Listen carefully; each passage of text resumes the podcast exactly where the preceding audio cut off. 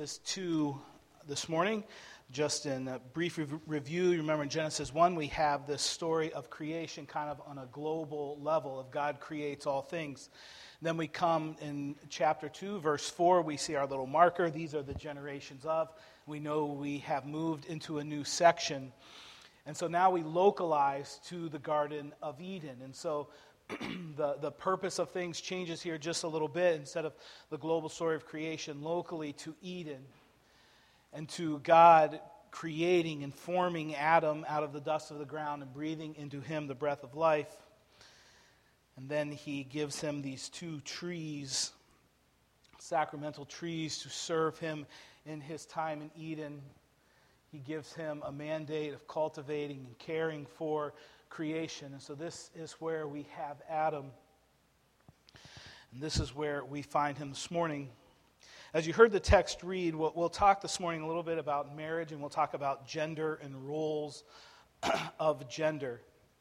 I know it can be a little, uh, I don't know if controversial, whatever. It might be might hear different things, different words coming from different places. And this morning my main emphasis is this is I just want us to acknowledge and to realize and to celebrate the fact that God created marriage.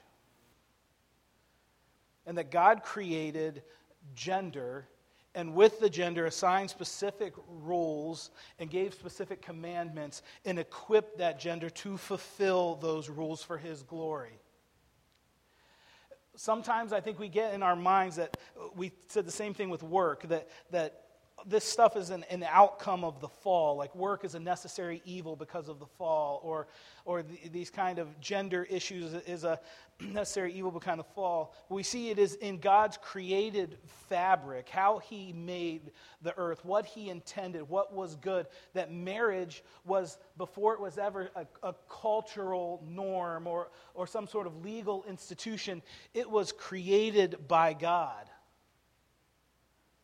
The thing, same thing with gender. Before you think of it as any sort of um, culturally assigned idea, it was created by God.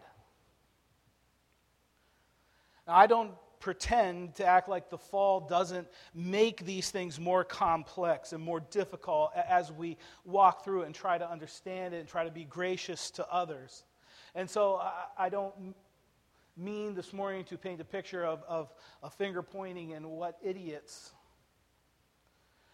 but that we would see it is created by God for a purpose. It's made into the very fabric of creation, both this idea of marriage and of gender, and the differing roles of gender for his honor and for his glory.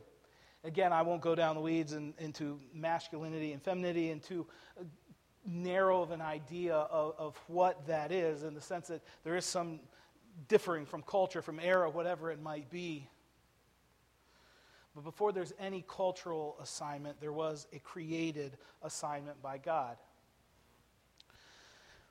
I hope as I'm speaking this morning and, and we look at marriage and the role of gender, primarily within marriage, but really beyond that as well, there'll be a word to those who are married to strengthen you and encourage you in your marriage.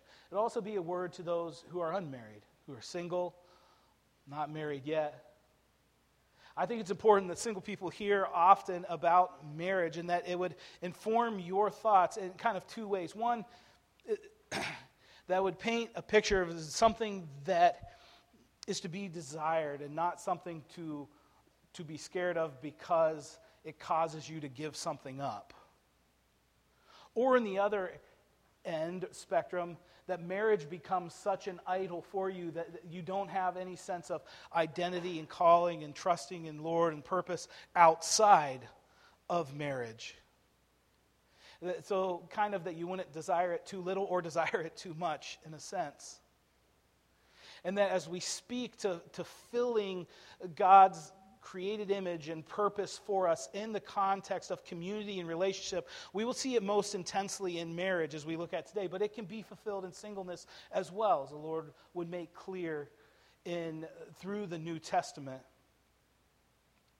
And so don't tune me out if you are not married, but listen this morning God's good design in marriage and gender. So we come to this section of Genesis 2. And really, if you were to begin at Genesis 1 and just keep reading all the way to now, the beginning of, of our section today would be very striking. Then the Lord God said, It is not good. You know, what have we heard all along? He created, it was good, it was good, it was very good, it was good, it was good, it was good. We've seen this pattern kind of growing now all the way through. And so now we have Adam, and he's stuck in the paradise, in the perfect place. He's given the perfect uh, garden, the perfect job, and, and it all just seems great. And we get to this moment, and Moses then writes in this way to really grab our attention as we come to sort of the, the pinnacle of Genesis 2 in, in, this creation of woman and the bringing together of man and woman, that it was not good for man to be alone. And so it's not as if God created something poor or something bad, but it is still incomplete. And so he sees it, and so it catches our attention immediately. We see right there, it is not good that man should be alone. This idea of a partner, this idea of community. And then he continues It is not good that man should be alone. I will make a helper fit for him. Let's back up for a moment. We've already seen, God has already spoken about the creation of women in one sense, hasn't he? As you go back to Genesis chapter 1. Just flip back there just for a moment, and we'll look at that. In verse 26 of Genesis chapter 1, the God said, Let us make man in our image. That's idea, the general idea for mankind. Let us make mankind in our image, after our likeness, and let them have dominion over the fish of the sea, and over the birds of the heavens, and over the livestock, and over all the earth, and over every creeping thing that creeps on the earth. So God created man in his own image. In the image of God, he created him. Male and female, he created them. And God blessed them, and God said to them, Be fruitful and multiply, and fill the earth and subdue it, and have dominion over the fish of the sea, and over the birds of the heavens, and over every living thing that moves on the earth. Uh, the first thing I, I just want to notice is we've already seen that women are created in the image of God. They are created in the image of God. They share equally in this image bearing, just as male, as man does, female also shares completely in bearing that image. I think sometimes it's a little harder for us to grasp. We talked about it with the kids' catechism before the, the question, What is God? And the answer is God is a spirit, He does not have a body like ours. And I think that helps us kind of understand how, both in maleness and femaleness, in our created as man and woman, that we fully image our God. There's not a sense in which man somehow is closer to the image of God than woman is. And so you see in, in, in dignity, in identity, in worth, they bear the image of God. We also see that they share in this cultural mandate of, of cultivating, of being fruitful and multiplying, and of entering into covenant with God. That is, of, of looking to the tree of life, looking to God as a source of their life, and being obedient to this prohibition this obey and live, disobey and die. And so they, they enter into this covenant with God as well. So, on this very beginning level, male and female, He created them in the image of God sharing in this cultural mandate of cultivating and caring, and sharing in uh, the mandate of being fruitful and multiplying, spe- spreading God's image throughout the earth, and spreading Eden then beyond the garden into the earth. They share in that in the image of God. And we see right from the beginning then that gender is built into the very fabric of creation. Uh, uh, you, you image God in your maleness, in your femaleness part of your identity in the image of God, to understand who you are and how you are to image your God, is bound up in your maleness and femaleness. it, it is in the created order. I think there's also more than just a hint here in Genesis 1 before we go back to Genesis 2 of how we image God in relation to one another in community. It's interesting that God, in, that Moses here in verse 27 says, so, or I'm sorry, in verse 26, then God said, Let us make men in our image. This is the only time in the Genesis account here where he uses this plural, us and ours, referring to the Trinitarian God. Let us make God in our image. And then he creates male and female. And we'll see how that, that works in reflecting the image of God in Trinity. That it, it takes multiple people in community uh, honoring and serving in distinct ways to fully image God. You have Father, Son, and Spirit, same in essence, but distinct persons with distinct roles, carrying out distinct function. And the same is true then with man and with women, that in community with multiple people, in the marriage covenant, and really in the church covenant as well, in community is where you fully image your God. People sharing in an essence, and yet distinct in person, distinct in rule and function, coming together for God's honor, for God's glory to accomplish his purposes. So, back in Genesis 2, then, with this as our foundation, God says in verse 18, It is not good that man should be alone. I will make him a helper who is fit for him. Kind of two words there to describe what he is going to create in woman a helper and someone who is fit for him. Maybe your, your text says suitable for him. I've done enough premarital counseling to know that on the surface, this can rub people the wrong, rub ladies especially the wrong way. You create him a helper. And I think it's because, one, the translation isn't really helpful for us in grasping it. it's not the idea of helper. Maybe you can picture, like if we have a fellowship meal and we set up tables, and you're carrying a table back and you're kind of holding it right in the middle, and a little kid comes to help you and like grabs the back of it and basically just drags it down. And at the end, you're like, oh, you're a good little helper. That's not the picture here. I, I worked for a roofing company for uh, several years go- going through seminary. And when I started, I was the helper. So there's three or four people. And by helper, it just meant anything they don't want to do, I do, which basically just means I go down the ladder, get the stuff, and carry it up. And so all day, that, you know, where we need more tar paper, I carry it up. We need more nails. I carry it up.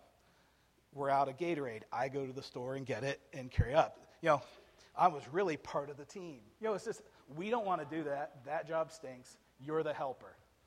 However, after a few years of roofing and some people quitting and hiring new people, suddenly I became much more important. I was still working with them, I was still part of the team, but now I was much more than just go down the ladder and get something. I was fully participating in getting these shingles laid and this roof put in. So the, the, the word helper there is more towards that idea.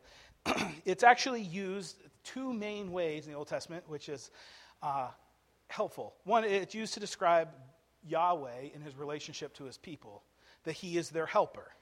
He is their strong helper. He comes alongside of them. The second way that it is used primarily is in a kind of a battle context of reinforcements, of the battle is not going well, reinforcements come, the, the help arrives. And so it's the idea of a strong, capable helper, not a, oh, you're a good little buddy, thanks for helping me type of idea. So makes him a helper, someone who can come and make up what is lacking in someone else's strength. The other way described is someone who is fit or suitable. Again, there's some like odd takes on this, and it's not as if like the idea again of Adam sitting there, we're parading ladies by, and he decides, oh, that one's fit for me, that one's to my liking, that one's suitable. the, the, literal translation is a, is a, compound word, and it means like face to face or like opposite him. like, opposite. So it's hard to totally get the idea, but it, in the end, it's kind of that idea of, of the, a puzzle piece and another puzzle piece. And they're alike and they're opposite, and they are fit for one another. They are suitable for one another. And so, as you put these together, then, a helper who is suitable, I think we get three takeaways. One, that, she is like, the woman is like the man, she is like him. Uh, unlike all the other creatures, and this will be driven home, unlike all the other creatures, she is like the man. She, she bears the image of, of God. She is intellectual. She has eternity in her heart, visually, physically, however it is. She is like the man. Secondly, she is not like the man, in that she is opposite, and that's that idea of like opposite. She is his perfect counterpart by design, but visually you can see that easily but also by rule and by how God has equipped and how God commands. That they are suitable, they are helpers, they are alike, and they are not alike. And then finally, that together they image Christ and fulfill the task of creation in a way that they cannot do alone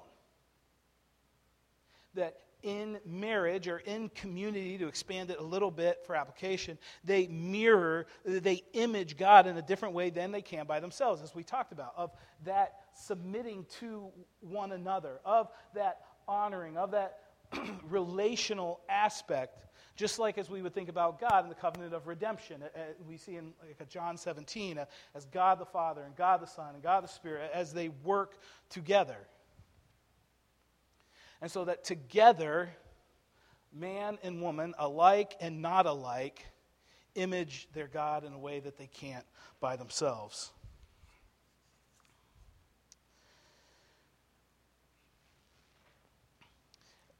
Just a little application before we move on and get in more hot water here. From the beginning, it, it sets up that there is more fulfillment and joy in codependence than in independence.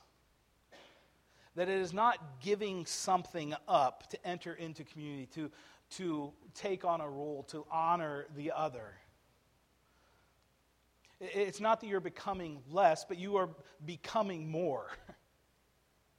that, that's the way from the beginning that it sets up. C.S. Lewis says, um, how does he say it? Oh, I can't find it. Oh, fulfillment is on the far side of sustained, unselfish service. Fulfillment is on the far side of sustained, unselfish service. In the idea that it's not kind of an independent pursuit of personal fulfill- fulfillment. And if I have to give up any of that, then I become less happy or less of, of who I am. But no, you become more of who you were created to be as you give up independence and you move into to codependence in community and caring for others. And so we have this set up even in the very beginning as he describes the woman that he is going to make as a helper, as fit for the man. Then, in just the context of the story, it seems a little odd then how it's placed, because then you get to verse 19. It says, Now out of the ground the Lord God had formed every beast of the field and every bird of the heavens. And he brought them to man to see what he would call them. And whatever the man called every living creature, that was its name. The man gave names to all the livestock, and to the birds of the heavens, and to every beast of the field. so I'm going to make, it's not good man is alone. I'm going to make a helper who is fit for him. And then he starts parading all the animals by Adam, and Adam assigns names to them. It's worth pausing to see Adam continuing to cultivate creation, to see how God equipped him with an intellect and an awareness of the earth that he was part of. As we talked about, an earthling made of the earth, as it says there in Genesis 2, formed from dust of the ground, and how he, just the, uh, the ability to know the function of animals and, and, to be able to name them, and just the incredible design God created Adam with, and that ex- intellectual ability. There's a lot of conversation about how the fall maybe affected that intellectual ability, but whatever it is, you see that God equipped him. But I think Moses places here to really drive home the point at the end of verse 18, or verse 19, or verse 20, sorry. So they all parade by him in the verse 20. But for Adam, there was not found a helper fit for him. So it's not good that he's alone. He brings all the creatures by and he sees there, there's nothing. It kind of raising for Adam the awareness that there is a need for you. There isn't any helper who is fit for you at this point. And so then we get to verse 21 and 22, and we have the creation then of Eve. Verse 21 So the Lord God caused a deep sleep to fall upon the man, and while he slept, he took one of his ribs and closed up its place with flesh. In the rib that the Lord God had taken from the man, he made into a woman and brought her to the man. So you have really this kind of beautiful poetical formation of woman from the rib of man. There's a lot of conversation about the significance of it being the rib. I think it points primarily to this intimacy and codependence. You see it in, when Adam names them at the end man and woman. The, same, they belong together and yet they're different. I think a real beautiful and true statement, though I don't know how exegetical. Matthew Henry says this concerning woman being made out of the rib. He says, The woman is not made out of his head to top him, nor out of his feet to be trampled upon by him, but out of his side to be equal with him under his arm to be protected, and near his heart to be beloved. I think a beautiful and a true sentiment. Um, I don't know, you get all that in the exegesis of it, but nonetheless, it's pretty. So you see this creation, and we do see then that both the way Eve was created, or woman was created, not given the name Eve yet, and the order in which they were created do set up and teach us about the role of man and women that God gives to them. And we know it because everywhere in the New Testament where it speaks about husband and wife and how they are to act and what their roles are towards one another, it refers to Genesis 2. It goes back to it all the time. Listen to 1 uh, Corinthians 11. It says, The head of every man is Christ the head of a wife is her own husband. The head of Christ is God. For man was not made for woman, but woman was made for man. The woman is not independent of man, nor man of woman. For as a woman was made of man, so now man is born of woman. You see that codependence. Woman is taken from the side of man and formed and made, dependent upon man in that sense. And then going forward, all mankind is dependent upon woman, as man is taken from woman, formed and crafted in the womb. But he refers directly to our creation story in Genesis 2 when it comes to speaking of the role of headship and submission.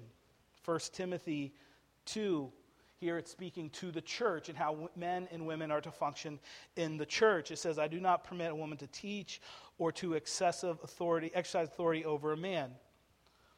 For Adam was formed first, then Eve.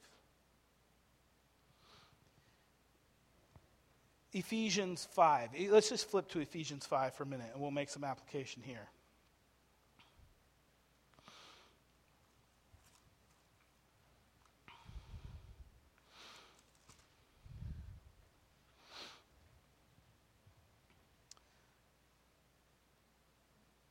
Starting in verse 22, it says, Wives, submit to your own husbands as to the Lord. For the husband is the head of the wife, even as Christ is the head of the church, his body and his, himself its Savior. Now, as the church submits to Christ, so also wives should submit in everything to their husbands. Husbands, love your wives as Christ loved the church and gave himself up for her, that he might sanctify her, having cleansed her by the washing of water with the word, so that he might present the church to himself in splendor without spot or wrinkle or any such thing, that she might be holy and without blemish. In the same way, husbands should love their wives as their own bodies. He who loves his wife loves himself. Verse 29, right from Genesis 2 For no one ever hated his own flesh, but nourishes it and cherishes it, just as Christ does the church. We see it again in Matthew. We see it again in 1 Peter. We see it again in Mark, as it refers back to creation, then, in the genders created and the roles assigned with it. Submission and headship. I know it's like it, can be uncomfortable for people to talk about and to use those terms, and yet God has created it for man to be the head, to lead his family, and for a wife to be submissive. And again, in that sense of a suitable helper, a strong helper who comes alongside of to accomplish things. I think so often when we look at and try to define marriage, we, we start at Genesis 3 and work forward and think, you know, it's so messed up because because of the fall, men don't fulfill their role of headship properly. In that they abuse it. They, they will be uh, dominant or abusive in some sort of sense of, I'm the king of my castle and everybody better get on board, which is totally the opposite of how it is described in Ephesians 5. But I think that actually is less often the case than men just, they don't lead because they're too lazy. Because headship takes two things it takes responsibility and it takes sacrifice. It takes responsibility to see how is my family built together? Who is my wife? How do I understand her? How can I make it so that she flourishes in who she is? And as a family, we flourish in who we are. That we persevere till the end. That we enter heaven. Just as Christ worked for his church to enter without blemish and without spot. How do I take the responsibility? It's not in the sort of, I'm in charge, I get my way. It's no, the, God, by my role, through creation, through the fabric of creation, has said, You are responsible. You're responsible to see uh, uh, the wife flourish, to see her talents and her skills and, and her life thrive. You're responsible to see her faith persevere till the end. And you're responsible, so now you make the sacrifices to see that happen. You lay aside your interests, you lay aside your time, you lay aside whatever it might be, you lay aside your life to see your wife, to see your family grow and flourish. Headship is, is rarely a position of power, it's a position of sacrifice, of giving, uh, uh, a, a giving of who you are. And it's much easier for us just to neglect that as men and, and to say, oh, headship, and, and we use whatever excuse we want because we don't want to take the responsibility and we don't want to make the sacrifice. Uh, you see that, not to steal Adam's sermon in Genesis 3, but you see it in the fall. He, he doesn't take the responsibility, he doesn't make the sacrifice, and so as soon as something goes wrong, he just points the finger at Eve. And so, as men, we're in a culture and we sit around and we play video games for 20 hours a week. And when something goes wrong, we say, well, that was your idea.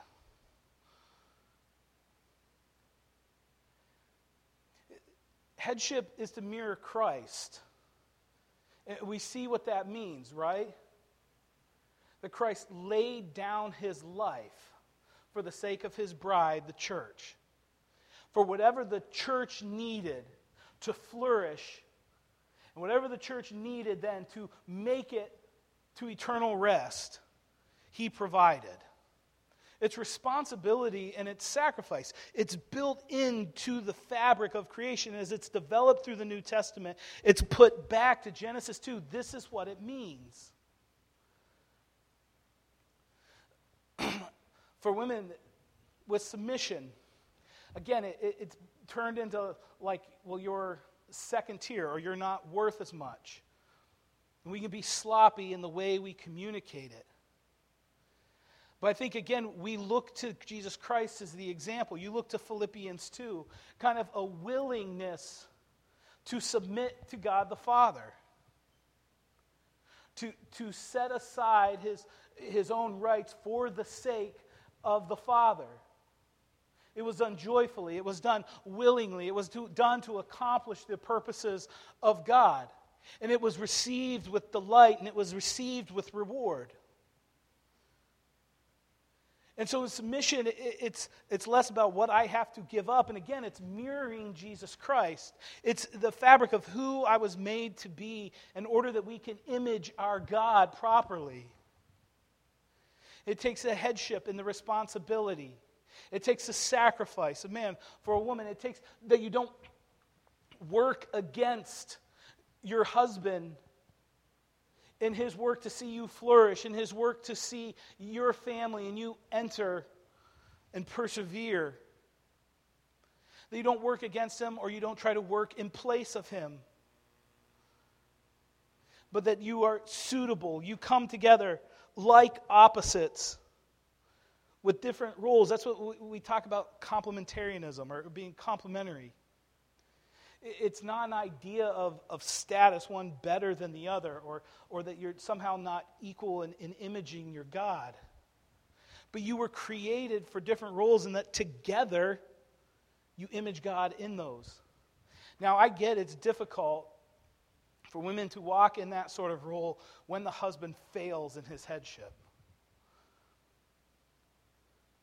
So I tend to put most the onus on men that it's not, again, a, a, a culturally mandated what does masculinity look like? Are you an arm wrestling champ? Are you fixing a car? Are you, I don't know, can you grow a beard? As I look around to see who can't. Isaac's turned all red. Can you grow a beard?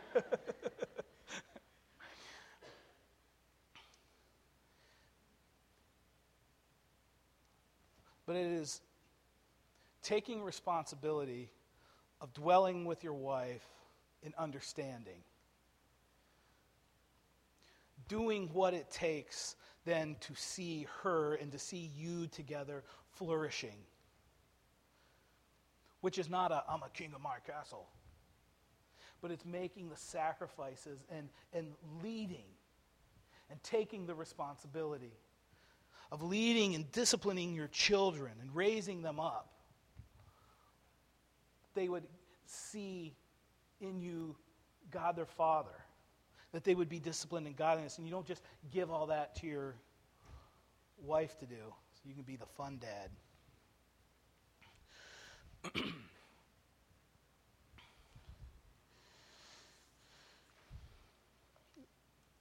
Back in Genesis 2.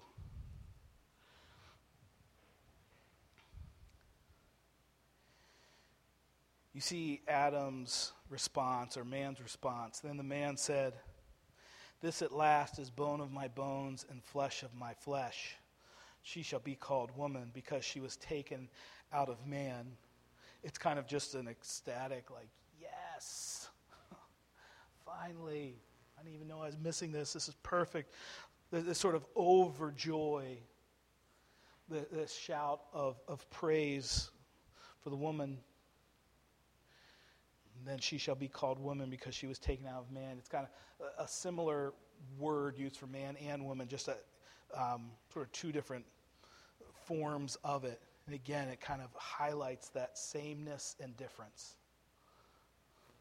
They're codependent. Then you continue in verse 24 and 25, and we have two more comments. It says, Therefore, a man shall leave his father and his mother and hold fast to his wife and they shall become one flesh. And here you have the marriage covenant established from the very beginning.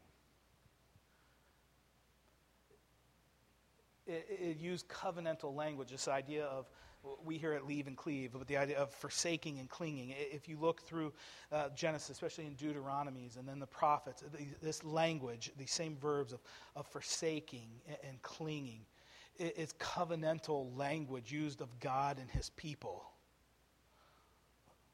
forsaking all else and laying hold of and cleaving to. This covenantal language is described for us right from the very beginning. Matthew, Mark, they both refer to it in the when we're thinking about marriage and divorce. And Mark, the, the, the question is asked to Jesus Is the divorce permissible? You remember that? And the, the Pharisees are trying to snare and snare Jesus, are trying to trap him because they know that Moses makes an allowance. But they think, however, Jesus answers it. If he says there's an allowance, then he's going to undermine marriage. If he says there's not allowance, then he won't know his law. And so they ask Jesus, and he says, Jesus' answers basically Moses makes an allowance because of sin. Marriage was never intended to end in divorce. That's the wrong question. The wrong question isn't, Am I allowed? How can I? When can I do it? Uh, the, the question is the, the sanctity of marriage. And he, he quotes then from Genesis 2 God has brought them together. Let not man divide them. They shall leave their father and mother, and they shall become one. They shall become one flesh together.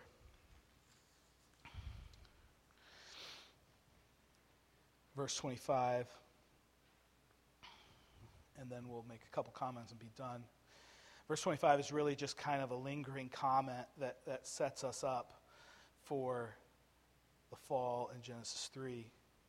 And you'll be happy to know Pastor Adam has figured out how evil and God's sovereignty, how that coexists. So he's going to be explaining to us the next couple weeks, solving a lot of problems the world has faced for a long time. But for now, it says the man and his wife were both naked and were not ashamed. This idea of, of before the fall. But I do think it's interesting that the genders and having spe- specific roles and, and how it's created, again, looking back to Genesis 2 to establish that all through the New Testament, that that was not a shameful or a, a, a bad thing in any way. It was perfect bliss. When fulfilled properly, it was perfect fellowship and bliss. There wasn't something lacking, there wasn't something not good about it. It wasn't because of the fall that now it has to work out this way. It was created to be this way, and there was no shame in it.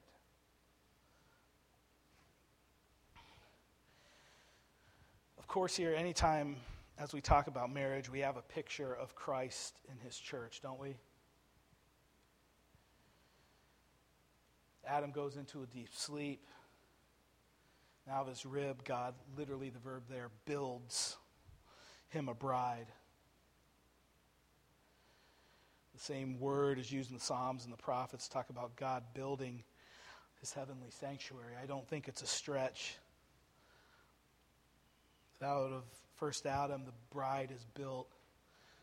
Then on the second Adam, the church is built. Jesus is both like us and unlike us.